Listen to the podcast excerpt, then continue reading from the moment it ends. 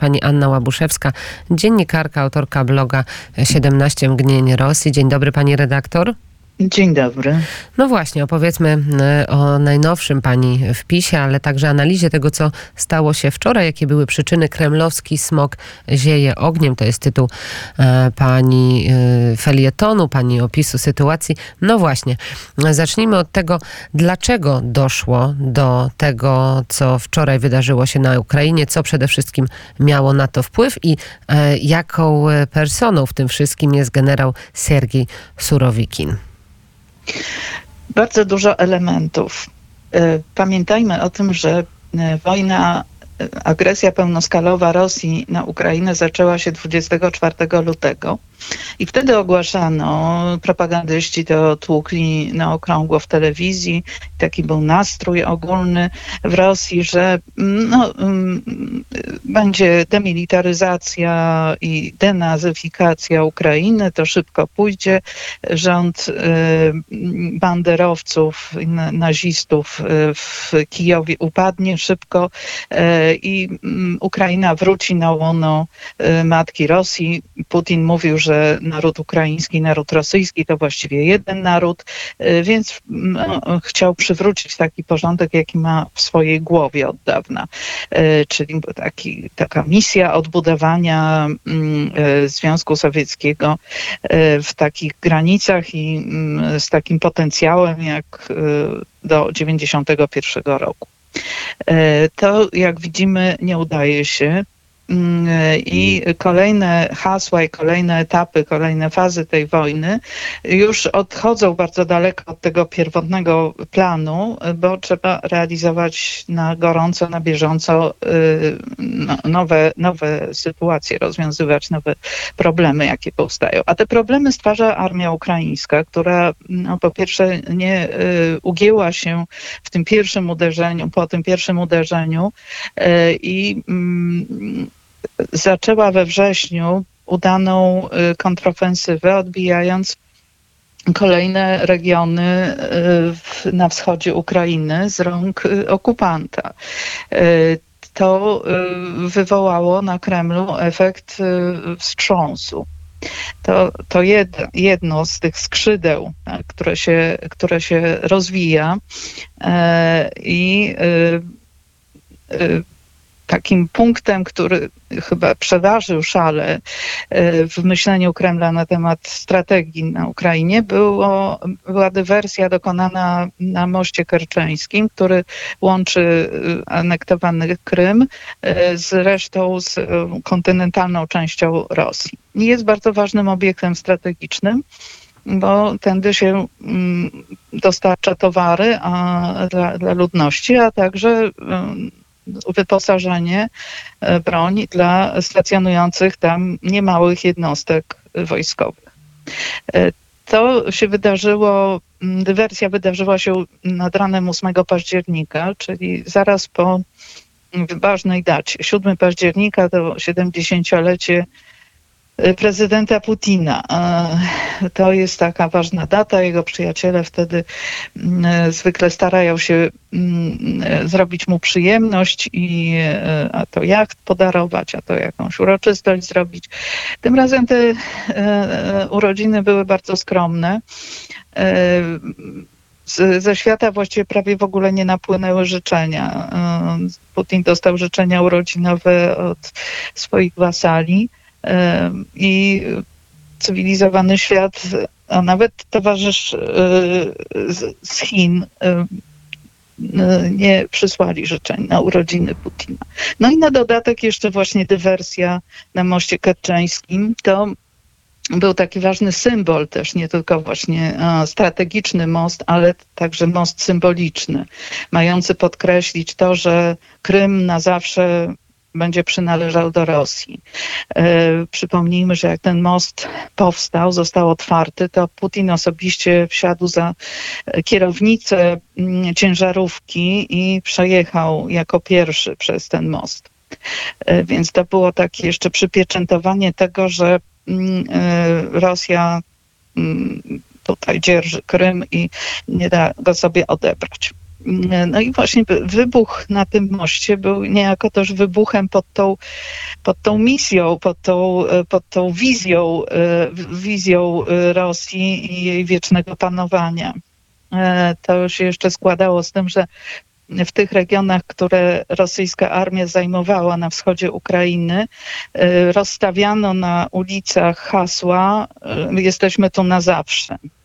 No ale to zawsze okazało się y, bardzo kruchym, kruchym, kruchą kategorią, bo trwało kilka miesięcy, czasem kilka tygodni i po wkroczeniu armii ukraińskiej zdejmowano te e, optymistyczne dla Kremla e, hasła. E, to, że ta wojna trwa tak długo, jest, no, też stanowi ważne wyzwanie dla samego Putina. On rozpętał tę wojnę po to, żeby utrzymać się u władzy, żeby jego władzy nikt nie mm, podkopywał, żeby nikt nie kwestionował tego, że on może być liderem kraju w sytuacji, kiedy zdobywa teren, kiedy, kiedy podporządkowuje sobie mm, e, e, krnomrną Ukrainę. No ale znowu coś poszło nie tak i e, na Kremlu, chociaż na razie tego nie widać z na zewnątrz, no, zaczynają się ruchy, mm, które mogą świadczyć o zmianie podejścia do, do Putina, że tworzy się E, duża partia Jastrzębi, która się domaga, domaga zwycięstwa w tej wojnie.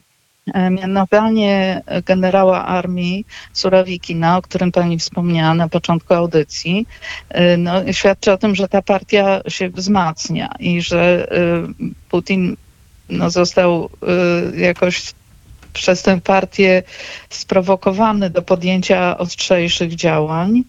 E, i powierzył Surowikinowi dowództwo nad operacją specjalną. Wczoraj mieliśmy okazję zobaczyć, e, jakie metody stosuje generał i e, przekonać się, że ta wojna no, znowu jest taką bardzo brutalną wobec, wobec ludności cywilnej. Ona właściwie jest taka od samego początku, ale no wczoraj było takie bardzo ostre przypomnienie o tym.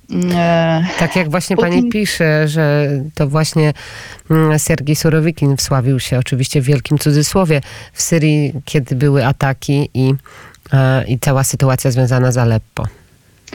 Tak, on jest nazywany nawet rzeźnikiem bo zrównał to piękne, wielkie miasto z ziemią, nie bacząc na to, że tam są cywile.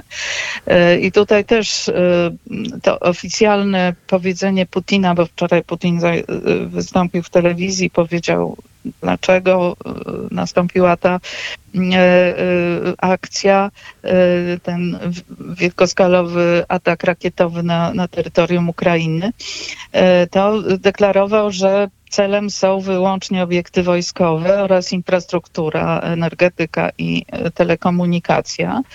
Nie było tam mowy o tym, że jakieś cele cywilne były zaatakowane. Tymczasem, jak y, widzieliśmy z relacji mm, z Kijowa czy z innych miast, y, były atakowane y, cele cywilne. Był zaatakowany budynek mieszkalny, nawet park Szewczenki w Kijowie ucierpiał, most widokowy w Kijowie, tak zwany szklany most. Więc deklaracje sobie, a y, praktyka sobie. Y, to, że y, ukraińska obrona przeciwlotnicza była w stanie i przeciwrakietowa była w stanie powstrzymać część ataków, no to znakomita rzecz, ale widać też, że tu właśnie Ukraina wymaga szybkiego e, i dużego wzmocnienia ze strony partnerów zachodnich. No, jak ten atak wczorajszy był, czy jest odebrany przez, przez Rosjan, ale przede wszystkim przez e, współpracowników, czy też oponentów nawet e, Władimira Putina, że spodziewali się tego, a nawet jeżeli się nie spodziewali, to czy usatysfakcjonowało to jakichś przeciwników, przeciwników czy oponentów właśnie Władimira Putina, czy to, co zrobił wczoraj, wczoraj, daje mu większą legitymizację do e, władzy i, większy, i dużo bardziej stabilną pozycję? To na razie trudno powiedzieć, bo y, była reakcja y, w mediach społecznościowych y, tych, którzy się wypowiadali, politycy z otoczenia raczej dalszego niż bliższego Putina wyrażali entuzjazm, że tak, o właśnie o to chodziło, trzeba było to już dawno zrobić e, i bardzo dobrze, że trzeba utrzeć nosa tym, którzy uwierzyli za bardzo w swoją gwiazdę i w swoje sukcesy. I teraz mm, no, spodziewane są e, kolejne takie mocne, mocne uderzenia Rosji na Ukrainę.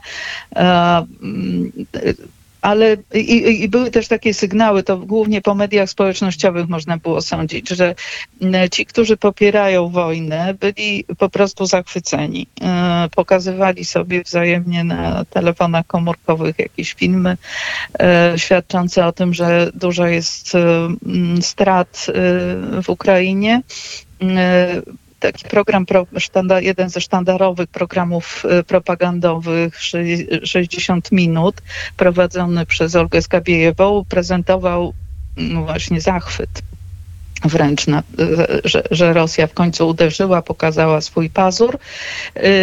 No i y, y, celem tej, tej akcji, tej, tej, y, tego ostrzału rakietowego było przede wszystkim zastraszenie społeczeństwa ukraińskiego, złamanie ducha oporu. No ale to też sądząc po tym z kolei, jak reagowało społeczeństwo ukraińskie na to, co się stało, to ten efekt nie został osiągnięty. Mm, eksperci wojskowi wskazują na to, że wczorajszy, e, wczorajszy ostrzał nie wyrządził właściwie żadnych szkód, e, jeśli chodzi o pozycję ukraińskiej armii, która przesuwa się nadal na froncie na, na wschodzie Ukrainy. Więc to była demonstracja, można powiedzieć, bo mm, e, Łatwiej jest oczywiście zaatakować obiekty cywilne, które się nie mogą bronić, niż y, wchodzić w walkę z armią, y, która jest przygotowana do walki. Więc y, Rosja pokazała się z jednej strony jako no, taki właśnie smok ziejący ogniem, niebezpieczny bardzo i, nie, nie, nie można lekceważyć tego, co, co władze Rosji przedsięwzięły i mogą zrobić, a, ale z drugiej strony pokazała też taką, powiedziałabym, bezmyślną bezsilność e, Władimira Putina, który tak jak ofiara przemocy domowej, tak? człowiek wychowany w takim domu patologicznym, w patologicznym środowisku wie, że Y, za doznaną krzywdę trzeba się odwinąć i, i zemścić, e, to takie, taki model zachowania zaprezentował również i tym razem. Bardzo dziękuję za ten głos. Pani Anna Łabuszewska, blok 17 Mgnienie Rosji, Tygodnik Powszechny. Bardzo dziękuję. Dziękuję bardzo.